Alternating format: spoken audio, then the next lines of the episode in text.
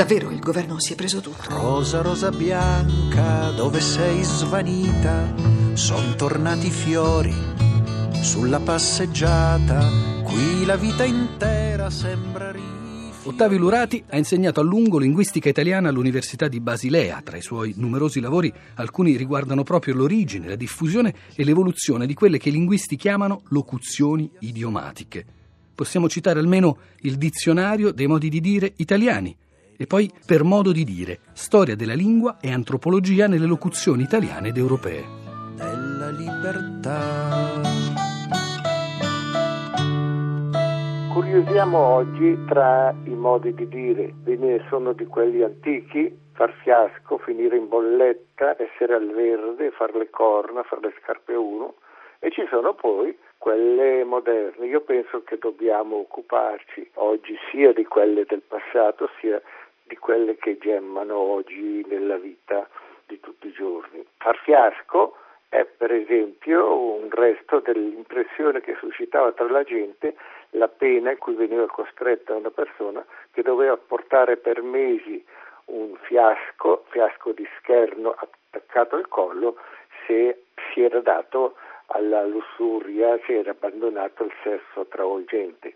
Era una sentenza parlante, il fiasco aveva eh, connotazioni molto fisiologiche veniva fatto con oggetti tali che la gente capisse, anche coloro che non sapevano leggere la sentenza che spesso era in un latino o in un italiano aulico. Altro caso, alle cantonate delle strade più battute si affiggevano le bollette ufficiali con l'elenco dei falliti. E qui essere in bolletta, sono in bolletta, non ho soldi, teoricamente e praticamente e scherzosamente sono fallito. In altri casi si obbligava il fallito a portare per tutta la vita un cappello verde. Questo dura, per esempio, nella un po' tradizionalista amministrazione papalina fino a Roma nel 1860.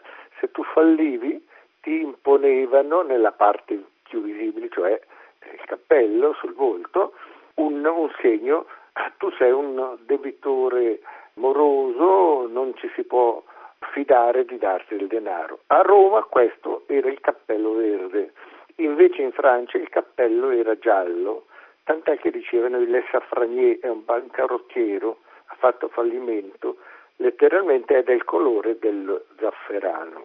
E far le corna, le corna erano un riferimento al fatto che un uomo o una donna avevano sopportato un corno che era un'indicazione di tipo fallico nella vita propria ne aveva sopportati di più e così via. Qui ci sono delle profondità che risalgono al 1200 quantomeno.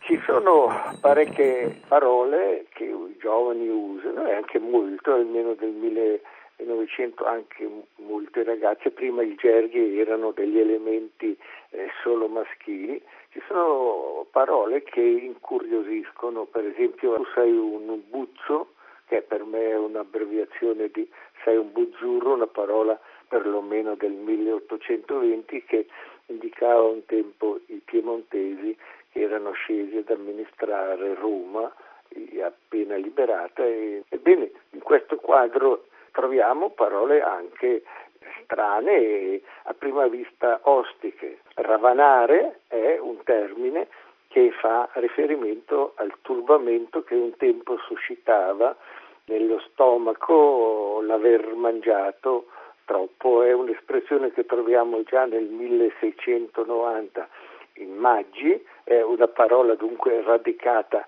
nei dialetti per secoli e poi i giovani la prendono e la immettono nel loro linguaggio, dire per esempio che un gruppo di giovani del CAI è andato a lungo in montagna senza trovare il terreno, il sentiero abbiamo ravanato tutto il giorno e così via. Si vede che parole recenti che ti appaiono di ieri o di oggi hanno in realtà una profondità di magari due secoli, due secoli e mezzo. Lo spinello è un termine che è strano e comunque è un uso diffuso, una pratica diffusa dal 1000 1992 per esempio in Svizzera si chiede lo spinello libero che poi non è stato accettato. Anche in Italia se ne parla, se ne riparla in questi tempi, ad ogni modo da dove viene mai questa parola? Secondo me viene dal linguaggio delle carceri meridionali del 1920. Lì la gente, i detenuti, i carcerati, raccoglievano frantumi di tabacco, li avviavano in una cartina, la inumidivano e poi si facevano una sigaretta inventata. Questo uh, è un elemento che dura a lungo tra i carcerati eh, napoletani, poi anche siciliani e così via. Nel 1943 abbiamo una delle prime attestazioni in cui la sigaretta fatta sull'istante viene coinvolta, viene, viene caricata con eh, della marijuana. La cosa è attestata per esempio tra certi studenti che si sentono più audaci, che vogliono provare un'ebbrezza diversa in architettura nella facoltà di lettere a Firenze, ma questo è, è una cosa che io ho vissuto, ma chissà quanti saranno stati casi analoghi. Da dove la parola? Prima si diceva farsi una pipa, farsi una pipa, farsi una sigaretta, farsi una sigaretta improvvisata in modo da poter tirare tabacco. Poi si arrivò a farsi un pipello o una pipella e poi venne eh, immessa nella parola una S enfatica per dare un tratto di gergalità, di intesa, quasi una forma di complicità tra i giovani che la consumavano spesso in gruppo. Il problema del, del, del, consumo in gruppo è un problema che è costante nelle attestazioni. Noi nei dizionari come il Battaglia, il grande dizionario della lingua italiana, abbiamo solo attestazioni di Pasolini, eh, Moravi, eccetera, ma è nelle carceri italiane meridionali che affiorano perlomeno 30 anni prima. Dobbiamo vedere insomma anche l'oralità e vedere poi tutti i dibattiti, compreso il fatto che oggi abbiamo circa 350 parole che dalla droga si sono riversate nel parlar corrente di molti giovani. Le parole che vengono dalla droga sono veramente molte, si potrebbero citare molti casi, ma ricordo almeno il caso di spupazzare, che è il fatto di consumarsi della canapa in gruppo, ci spupazziamo uno spinello, oppure un caso come quello di scunchiare, che è un prepararsi uno spinello e poi andare a fumarselo con dei compagni.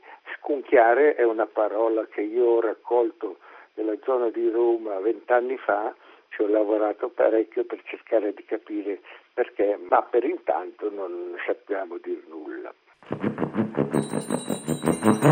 La religione ha lasciato parecchi elementi nel nostro linguaggio e non ce ne rendiamo più conto. Vorrei citare andare in visibilio, riferimento all'emozione che prendeva la gente, i fedeli nella chiesa quando veniva recitato il credo e, e si parlava con un tono alto e quasi un po' di passione di partecipazione di Dio che è nelle cose visibili e invisibili. Andare in visibilio era un riferimento alle cose visibili, era una forma di mitizzazione delle cose esattamente come si dice quello è in gloria per dire o, o felice come la Pasqua, sono tutti riflessi dell'emozione che un tempo coglieva le persone nei momenti religiosi e una banalità come Giacomo Giacomo che noi diciamo quando ci tremano le gambe,